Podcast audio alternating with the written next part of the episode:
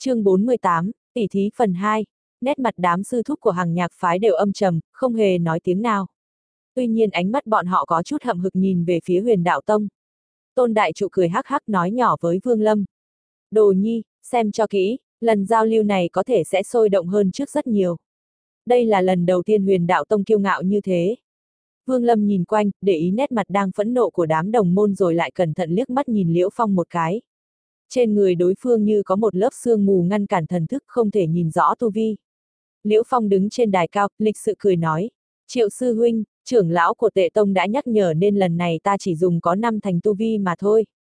Triệu Long có vóc người trung bình, da mặt ngăm đen.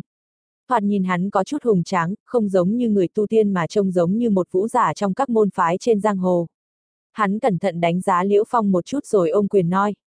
Liễu sư huynh, xin mời, nói xong, chân hắn dẫm nhẹ một cái, những đoa hoa sen màu trắng liền xuất hiện, nhanh chóng bay lên, bay quanh xung quanh người. Từng tia kiếm khí từ từng đóa sen tỏa ra xung quanh. Vào lúc này, quần áo trên người Triệu Long không hề có gió nhưng vẫn bay phần phật. Hoàng Long chân nhân mỉm cười, nói, liên hoa kiếm ý của Triệu Long đã đạt tới uy lực bậc trung rồi. Ha ha, trưởng môn sư huynh, Triệu Long là đệ tử đắc ý nhất của ta. Thiên tư của hắn vốn rất tốt lại chịu khó tu luyện. Liên hoa kiếm khí này chính là do hắn tự chọn từ trong tàng kinh các. Tu luyện 5 năm cuối cùng đã đạt tới cảnh giới bậc trung. Lão nhân mặt đỏ đứng bên, đắc ý nói. Liên hoa kiếm khí có lực công kích rất mạnh, đám đệ tử nội môn các ngươi xem kỹ mà học tập. Đạt tới mức này là rất đáng khen. Đạo hư sư thúc mỉm cười nói với đám đệ tử xung quanh. Vương chắc nheo mắt ngoài mặt thì vâng dạ, nhưng trong lòng lại thầm nghĩ. Liên hoa kiếm khí, hừ, chờ ta tu luyện 5 năm nữa, nhất định sẽ so với hắn xem ai lợi hại hơn. Triệu sư huynh bình thường ít nói, không ngờ đã tu luyện được liêm hoa kiếm khí tới mức độ này. Tôn hạo thầm ngưỡng mộ chăm chú quan sát, lúc này, trên đài cao Triệu Long hét lớn một tiếng.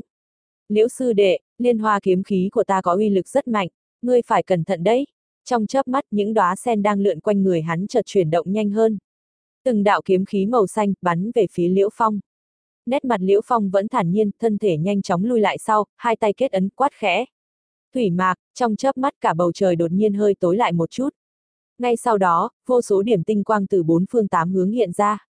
Nhìn kỹ, những điểm tinh quang đó rõ ràng là những giọt nước. Những giọt nước đó nhanh chóng tụ lại trước mặt Liễu Phong, hóa thành một bức tường nước. Dưới ánh mắt trời chiếu rọi trên bức tường bằng nước lập tức xuất hiện một cái cầu vồng bảy màu đẹp mắt. Âu Dương lão nhân mỉm cười, nói với đám đệ tử phía sau. Liên hoa kiếm khí của hàng nhạc phái rất khó tu luyện. Thế mà Triệu Long có thể tu luyện đến cảnh giới này, uy lực của nó rất mạnh. Sau này các ngươi có gặp phải thì nhớ kỹ liên hoa kiếm khí này.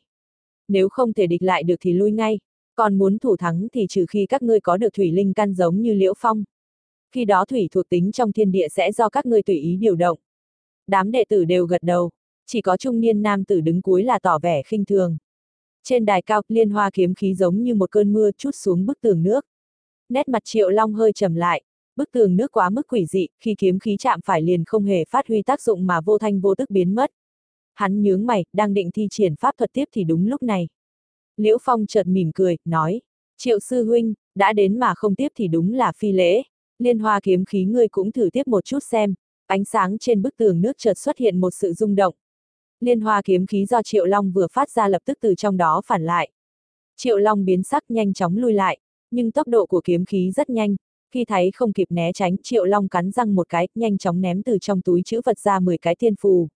Đám tiên phù đó vừa mới xuất hiện liền lóe lên ánh sáng màu vàng, sau đó bốc cháy hóa thành mấy làn hắc vụ. Mấy đạo kiếm khi chạm phải hắc vụ nhanh chóng tiêu tán mà hắc vụ cũng lập tức biến mất. Tuy có thể chặn lại phần lớn kiếm khí nhưng vẫn còn có một chút từ trong hắc vụ vọt ra, xuyên qua thân thể Triệu Long. Thân thể Triệu Long bị kiếm khí đánh trúng, văng về phía sau. Miệng hắn liên tiếp phun ra mấy ngụm máu tươi nét mặt tái nhợt ngã xuống đất một lúc lâu cũng không thấy đứng dậy.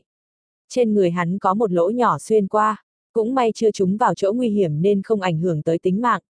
Liễu Phong đắc ý xoay người nhảy xuống, đối diện với Âu Dương lão nhân, nói. Đệ tử may mắn không nhục mệnh, chỉ dùng có một nửa uy lực của thủy mạc phản lại. Thân thể lão nhân mặt đỏ thoáng động hóa thành một đám mây đỏ, vọt tới bên cạnh Triệu Long. Nét mặt lão âm trầm, hai tay nhanh chóng đánh ra vài trường, sau đó nhét vào miệng hắn vài viên dược hoàn. Làm xong tất cả, lão trầm giọng nói, hay cho thủy mạc chiết xạ, nếu không có thực lực đạt tới tầng thứ 8 của ngưng khí kỳ thì không thể phá giải. Đệ tử của ta học nghệ chưa tinh thất bại cũng hoàn toàn bình thường. Đám đệ tử huyền đạo tông vui mừng quay sang bàn tán với nhau. Vừa rồi là một người có thu vi đạt tới tầng thứ 6 tỷ thí với Liễu Phong sư huynh. Ngay từ đầu ta đã biết trận đấu này chúng ta nhất định thắng. Không ngờ thủy mạc của Liễu sư huynh lại có uy lực lớn đến vậy. Ngay cả trưởng lão cũng phải khen thì bọn họ làm sao có thể phá giải được. Chắc chắn là không có. Mấy ngày nay ta quan sát đám đệ tử của hàng nhạc phái không thấy có một người nào có tính nguy hiếp đối với chúng ta. Cũng chưa chắc, đệ tử tử y của hàng nhạc phái vẫn chưa xuất hiện. Ta nghe trưởng lão nói, những người đó mới là đệ tử hạch tâm của hàng nhạc phái.